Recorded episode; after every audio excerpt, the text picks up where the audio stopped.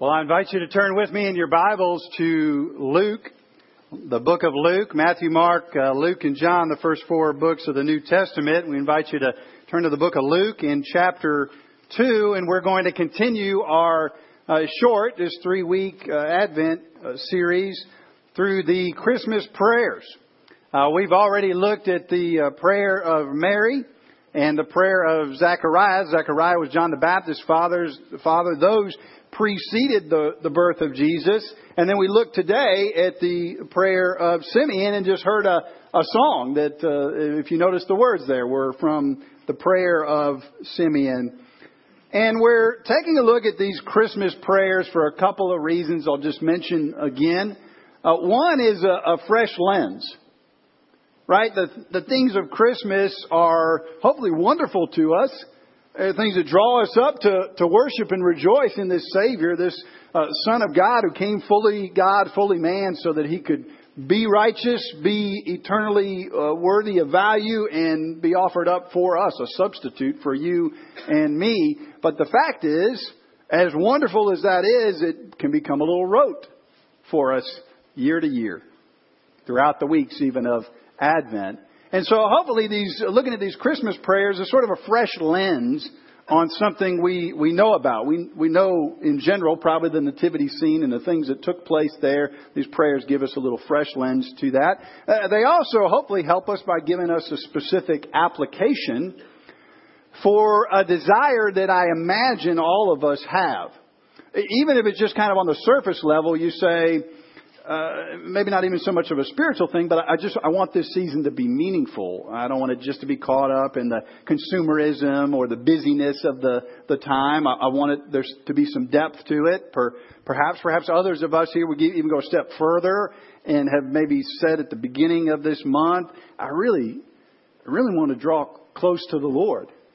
And, and there's kind of an idea that, that that should happen, that should take place, but but then we don't really know how to move beyond that wish or that desire. And, and prayer is one of those vehicles. It's always available to us, but especially this season of Advent, it's a, it's a time for us to focus. And, and looking at folks who prayed around the time of Jesus coming into the world and hearing their words give us words to use in our prayers, in our time, individually, as couples, as uh, as a household, whatever your situation would be, to, to use these words in prayer. And then, uh, lastly, it, it, tis the season. Uh, tis the season for our uh, church family, uh, both in the struggles that some of us face, some of us dealing with the memory and, of someone that maybe we lost this year or going through struggles right now. Uh, others of us, uh, maybe just the, the season is, is not all that it can be for us, so we, we pray for one another that way, and then, then also with expectation. It, it is the season to expect what God is going to do.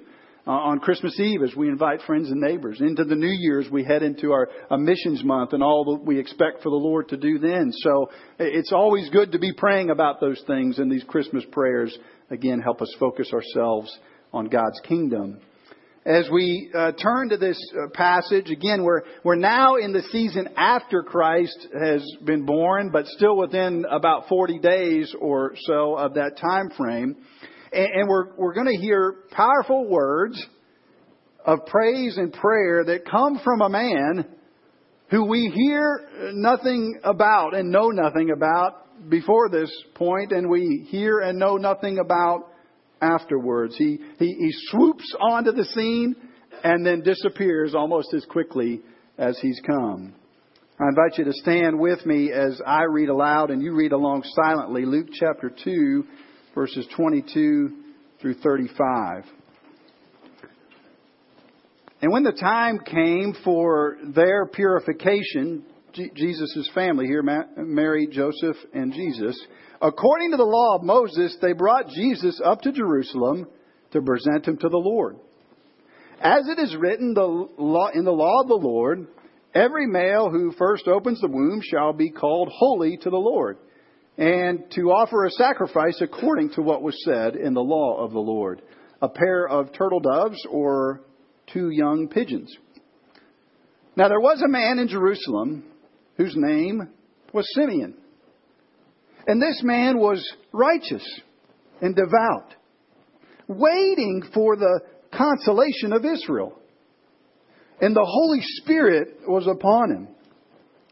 And it had been revealed to him by the Holy Spirit that he would not see death before he had seen the Lord's Christ. And he came in the Spirit into the temple, and when the parents brought in the child Jesus to do for him according to the custom of the law, he took him up in his arms and blessed God and said, Lord, now you are letting your servant depart in peace according to your word. For my eyes have seen your salvation, that you have prepared in the presence of all peoples a light for revelation to the Gentiles and for glory to your people Israel. And his father and mother marveled at what was said about him.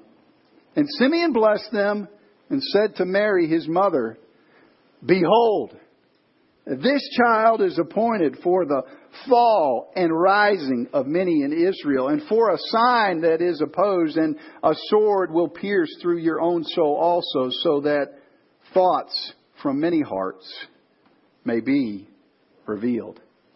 You may be seated, and let's pray again once more. Oh, Father, we are greatly thankful for your word and all the things it reveals to us. I pray that this uh, time looking at Simeon's prayer would be a chance for us to see uh, things about uh, salvation and about what you have done for us, Christ.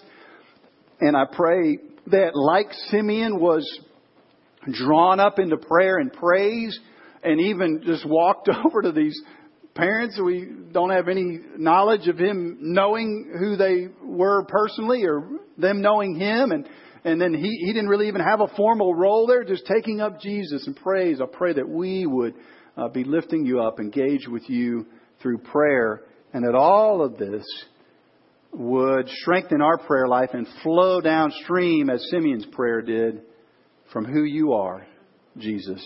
We pray this in your name. Amen.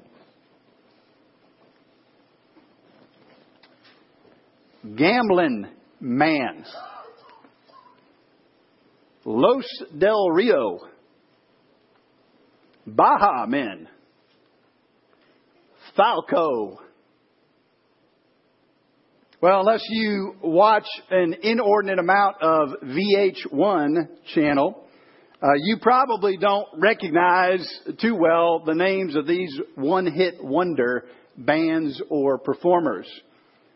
Maybe their songs, though, would be familiar to you, and I spread them out over a few different generations for all of us here.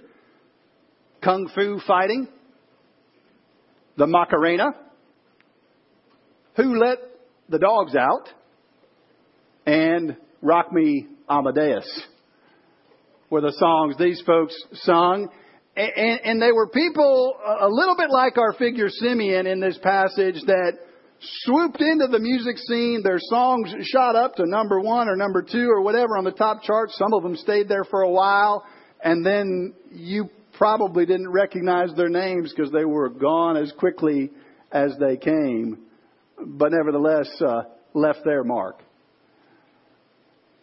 Simeon left uh, so much of a more powerful mark, didn't he, in his prayer, in the words that he prayed uh, for us to learn from and for us to understand who Christ is. And, and we're going to look at that. We, we want to get a little background to fill in and help us understand what his prayer meant and what this encounter that he had with Jesus' parents and so forth, all of that, the meaning to that. And then we want to, we're going to take a look at, at what do we learn from his actual words of prayer and, and praise and the message that he gave to Mary.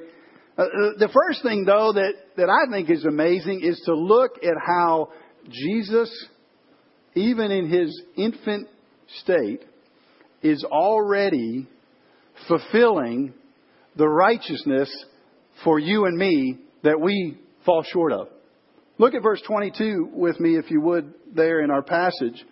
It talks about this purification rite, and you may have gotten, you know, a little bit jumbled up what's going on. And basically, the idea that you, you need to understand is that there was an expectation that every uh, firstborn uh, male would be brought in this way in the people of Israel. as part of the law of Moses. And isn't it amazing that Jesus, who created in his triune nature, Father, Son, and Holy Spirit, the law came from him.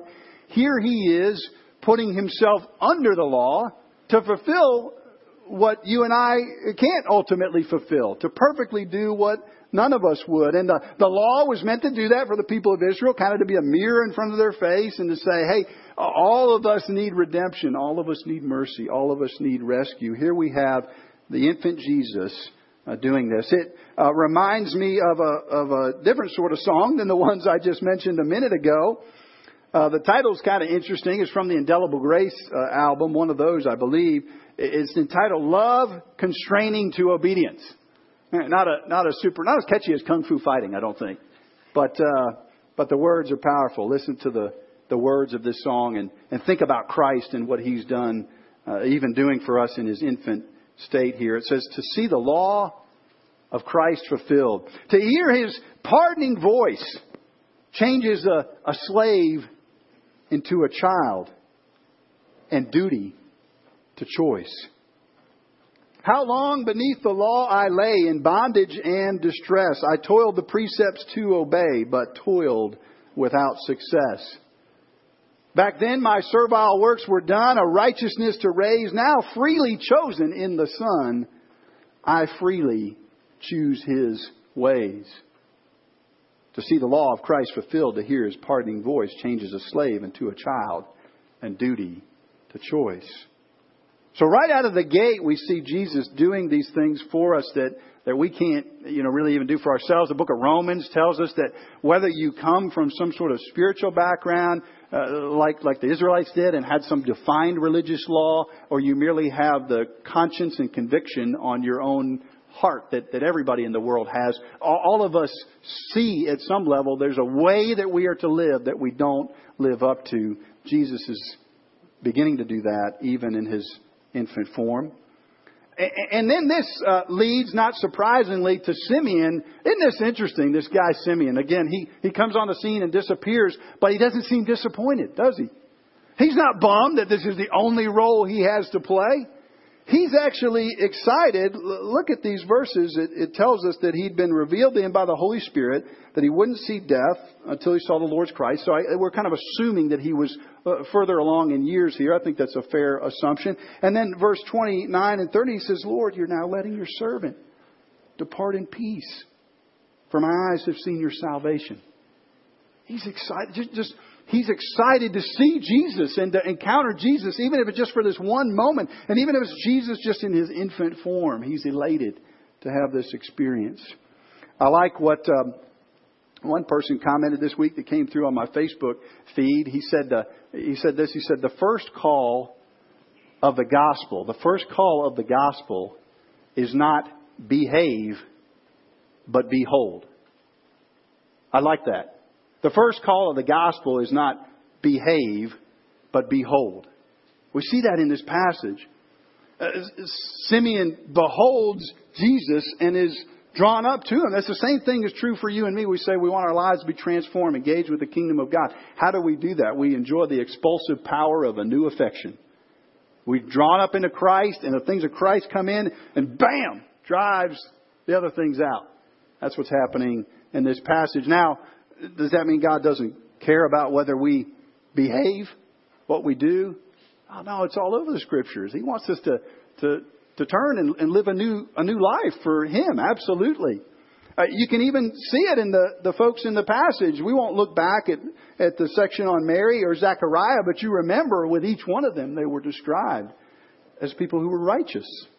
And I mean, they were perfect, but it meant they were seeking after the Lord. And then we read about Zacharias here. This is, or I'm sorry, Simeon here in verse 25.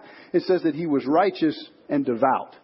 Righteous and devout. So in my mind, that means he, he didn't like just do the outward stuff and not really have a heart for the Lord, nor did he kind of be a sort of spiritual person, but not really, you know, get down to brass tacks and actually change anything in his life. He had both of those things. He was, he was trying to be righteous and he was seeking to be devout. He, he was knowing the Lord in that way. What a picture of uh, who Simeon is, and as he grabbed grabs Jesus again, we don't.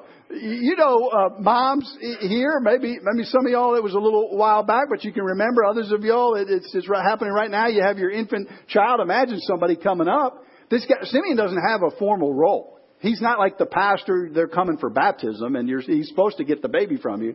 He just takes Jesus, holds him up in his arms, and gives these words of praise and prayer. And what can we learn from those words with all of that background in mind? Really, three things. And if you want to follow along in your worship guide, I think these uh, these bullet points are back in your sermon notes section. The first thing we see is that Jesus is coming for all peoples. Verse 31 and 32, it says real explicitly here, you have prepared in the presence of all peoples a light uh, for revelation to Gentiles and for the glory to your people Israel. Jesus is coming for everybody. It, causes us to be mindful of the verses in Revelation uh, chapter 5 that give us a picture of what heaven will look like. Chapter 5, verse 9, where it says that every tribe and tongue and nation will be praising the Lord Jesus at that place. And it, it helps inform my prayers uh, this season, just like the prayer of Mary and the prayer of Zechariah does, to remember that what we're invited to pray about in in this Advent season is not just this little parochial thing, not just something just for our little community here, uh, not just for people that maybe look or act like us, but, but we're praying when we praise Jesus, we're praying for the Lord of, of all peoples everywhere. And, and what a reminder for us, too, that we ought to, to have a heart as a church family. And, and I, I'm hoping next year we can, this is kind of one of my, my, my top three things prayer, kind of evangelism outreach, and then uh, the third thing, and, and the, the elders and I, I know in January, hopefully we'll get some time to talk more about, about these, but, but, but to have a, a heart to reach out to the diversity of our community around us for folks from all different backgrounds and nationalities and ethnicities and religious backgrounds. There, there's woven into this work of Jesus this idea that we ought to reach beyond just folks that, that look like us. So our, our, our prayers, let, let, let's be honest, as we think about our prayer life, one thing we can probably pray right off the bat is that uh, uh, rather than maybe being uh, concerned as as folks that that look like a lot of us in here often do that that our community is maybe changing or uh, different folks from different places are coming in and and what's going to happen to our housing value. We ought to we ought to be less concerned about those things and more concerned about the fact that we got an opportunity to reach out and engage with a multi, multiplicity of people uh, multi-ethnic multi-background community. What would it look like for the Lord to do that in our hearts. Uh, the the boys and I, I've got four boys, and we were out uh, getting the haircuts done the other night at Great Clips. Great Clips. We went in there, and it was fascinating just to sit there. Uh, it was the the Trace Crossing one. I was was in there by Publix. If you ever go over there, and and we we had our family who who look look look like we do, the Peters family, and the ladies uh, cutting the hair were uh, from some other nationality and, and background. I, I, I couldn't really even discern that. Had a uh, African American gentleman and his uh, son in there, and then had a, a family that looked like they were of Middle Eastern descent. You know, there we are in, in Great Clips, and God's bringing us all together right here in in our part of Birmingham, uh, Alabama. Uh, there's an opportunity for us as we build relationships, as we think in the new year about uh, things like backyard Bible clubs and maybe extending those clubs that we did in the summertime and inviting others around us to, to come and engaging with our neighbors. Uh, maybe there's some here that would have a vision to help us to, to do English as a second language or some kind of program that we could minister. But I, I think, wow, Jesus is inviting us to pray that way. So he comes for all peoples. We can be thankful for that because uh, some of us here are from a, a, Jewish background, perhaps, but most of us aren't. That's not our lineage. And yet He's come for us. He's come to redeem and, and rescue us, be drawn into His kingdom. Second thing we see in these uh, verses, and that might inform our prayers as well, is that Jesus kind of comes just to shake things up. Uh, look with me at verse uh, 34. It says this He says, Behold, this child is appointed. This is now Simeon kind of giving additional words to Mary. He says he's been appointed for the fall and, and the fall and the rising of many in Israel. Sounds kind of like the uh, verses we read uh, a couple of weeks ago in Luke chapter 1 that Mary declared. This is back in Luke 1, verse 52 to 53, if you want to read in her prayer, where she said, He's brought down the mighty from their thrones, and He's exalted those of humble estate. He's filled the hungry with good things, and the rich He sent away empty. Jesus is shaking things up. He's turning things upside down. 1 Corinthians chapter, uh, chapter 1 uh, plays all this out, lays all this out in even more detail. If you want to turn there, you can. I'll read a, a, a, number of verses from 1 Corinthians chapter 1, verse, starting in verse 18, and it talks about the way that this cra- you know, seriously crazy idea that the Son of God would come into the world, not just to sort of be anointed as a king and rise up and rule in that fashion and, you know, dominate and have the prestige that he deserves, but to choose to come humbly in the way that he came in a, a stable and simply in that way, and then to, to, to even humble himself beyond that and, and come on a cross and, and die, to, to have that be the pathway that he's going to be king and going to be our, our Lord and Savior. Uh, this is what the Apostle Paul is, is mulling on, and he's talking about how it, it, it rattles everyone's cage. It, it shakes things up. 1 Corinthians chapter 1 verse 18 it says for the word of the cross is folly to those who are perishing, saying to those who don't embrace it. But to us who are being saved is the power of God. For it's written, I'll destroy the wisdom of the wise and the discernment of the discerning I will thwart. Where's the one who's wise? Where's the scribe? Where's the debater of this age? Has not God made foolish the wisdom of the world? For since in the wisdom of the world, God did not, for instance, in the wisdom of, of God, the world did not know God through wisdom, it pleased God through the folly of what was, what we preached to save those who believe. For Jews demand signs and Greeks seek wisdom, but we preach Christ crucified. A stumbling block to Jews and folly to Gentiles. God's an equal opportunity uh, stumbler, difficulty presenter, turner of upside downs. Christ, the power of God and the wisdom of God. For the foolishness of God is wiser than men. The weakness of God is stronger than men. And then just a couple more verses. For consider your calling, brothers. He's talking about their calling to come to come to Jesus, to know Jesus. Not many of you were wise according to the worldly standards. Not many of you were powerful. Not many of you were of noble birth. But God chose what is foolish in the world. He's talking about them.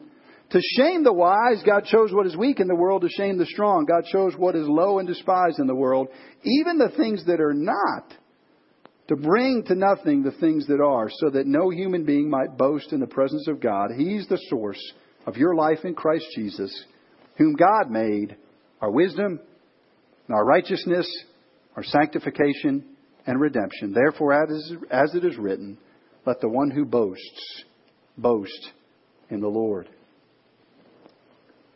That ought to inform our prayers, right? Uh, first and foremost, it, it, it, shakes things up for you and me, right? Reminds us that the, the way, the, the pathway, as we think about Christmas and we're praying Christmas prayers ourselves, and we think about Jesus coming in the world as humble, in his humble fashion, we're reminded the, the pathway to greatness in the kingdom do you believe this? Do you believe this? Is to go low, and He will lift us up.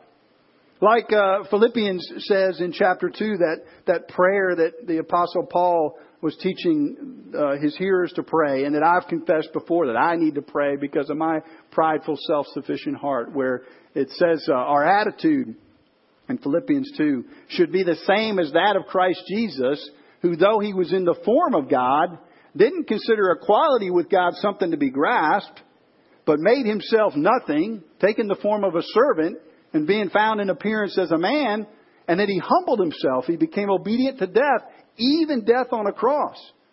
Uh, therefore, God, it says, has highly exalted him. He's kind of our model. He's the means and the model. God's highly exalted him, given him the name that's above every name, that at the name of Jesus every knee shall bow, every tongue confess that Jesus Christ is Lord to the glory of God the Father.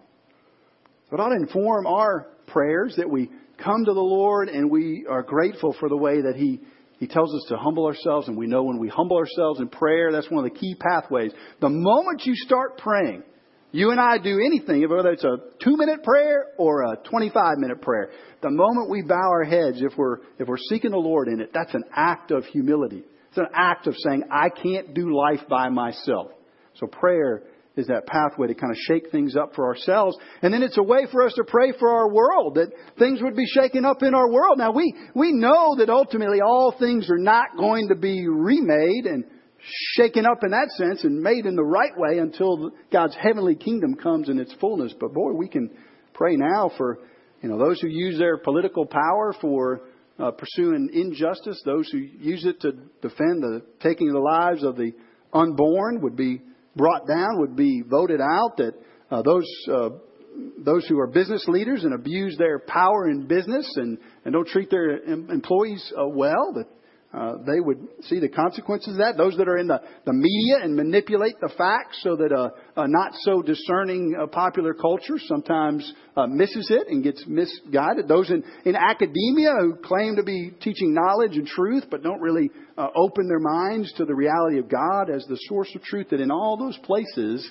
things would be shaken up, that God would uh, turn things around. Last thing we see in these verses, and in case you hadn't noticed, it kind of gets uh, it gets more and more acute as we get to the last part of this. You know, we go from kind of general dream, let's pray for God to do something through us that would bring all nations and peoples together, and uh, and then in zooming in closer to the fact that He shakes things up, and then the last part of what Simon or Simeon says to uh, to Mary. Look at at verse uh, 35. It is. Let me get back there too. Luke chapter 2. We're back in Luke chap- chapter 2. Luke chapter 2, verse 35. Simeon says to Mary, so that the thoughts from many hearts may be revealed. So that the thoughts from many hearts may be revealed. We talked about this this morning, actually, in uh, Sunday school. One of our elders, Paul Johnson, shared. Uh, it reminds me of the passage in Hebrews chapter 4 where it, it, it talks about the fact that the Word of God is living and active, and then it kind of slices into you, you know, divides you, cuts you open. Uh, me and the boys went to see the the new uh, Hobbit movie yesterday. We had to get out there for it, so that was a special treat from them. Um, seemingly endless uh, battle scenes. You know, I'm a, I'm a guy. I like a battle scene just like anybody else. But uh, you know, when you kind of half an hour for one battle, that's you know two people fighting for half an hour. That's a long time. That's a long battle. But uh, a lot of slicing, right?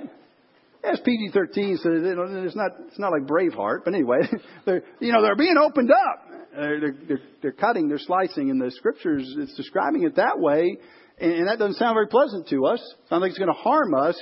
But but what uh, Simeon is talking to Mary about is is actually the beauty of that. You know, God sees and knows the things about us that nobody else does, whatever those things are. And He gives us the privilege of coming to Him because, now, if He was not a gracious God, if He hadn't sent a Redeemer, then we'd just run and hide, right? Or we'd fake it, you know, fake it till we can make it. We'd, we'd fake some kind of religious thing. But because He's both gracious and righteous, then we can come and say, you know what? And that's why we do it in our worship service. We have a call to confession each week. You say, why, why do you do that? It's kind of you know, overly structured. It kind of jolts everybody.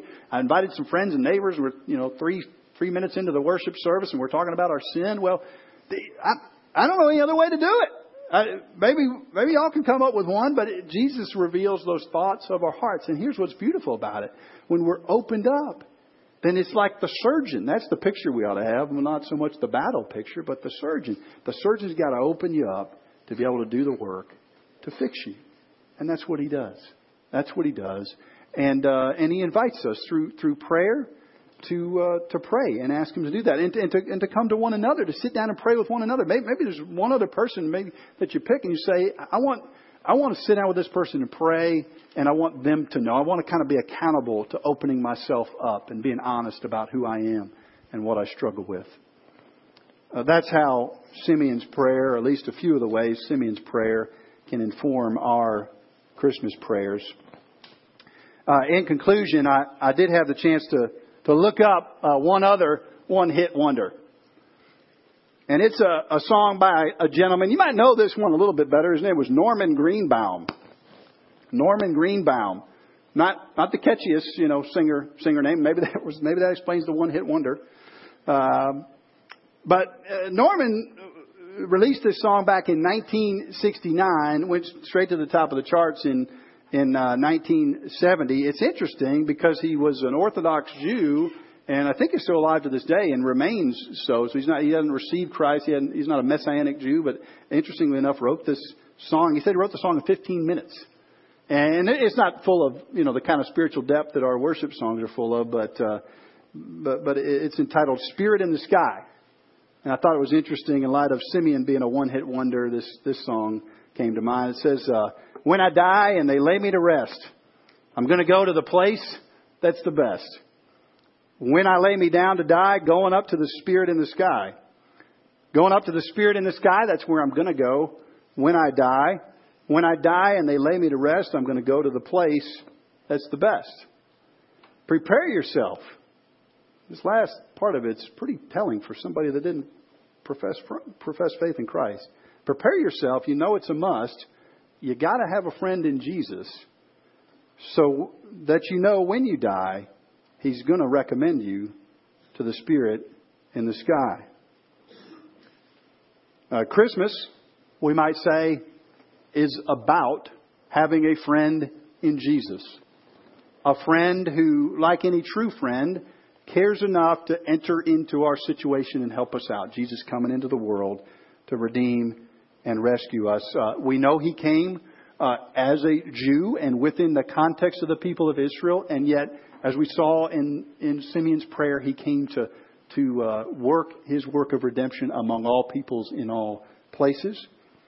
Uh, we know that he came to humble himself and came in a different way than people might have expected, and that shakes everything up really in the world when you think about it.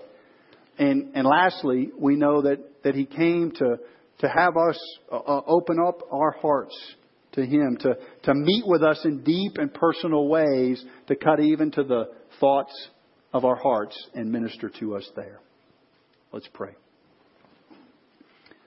Father, we, uh, we ask that our prayer life uh, in these next couple of days before Christmas as we uh, sit down and maybe carve out some time, maybe maybe some here even this afternoon would would be like me. The last couple of weeks have have not found uh, the prayer prayer time that I really think I want and need. And maybe even some of the couples in here with little ones would would tag team it this afternoon and go you know, go out take a walk while the other spouse stays home, and, and vice versa, or go go drive somewhere in the car and get some get some prayer time if we haven't gotten that. Uh, uh, certainly, the the heads of household in here that we'd be leading our families in prayer. If we if we haven't really got that focused on it this last month, we we would do that in the next couple of days, just leading up into Christmas.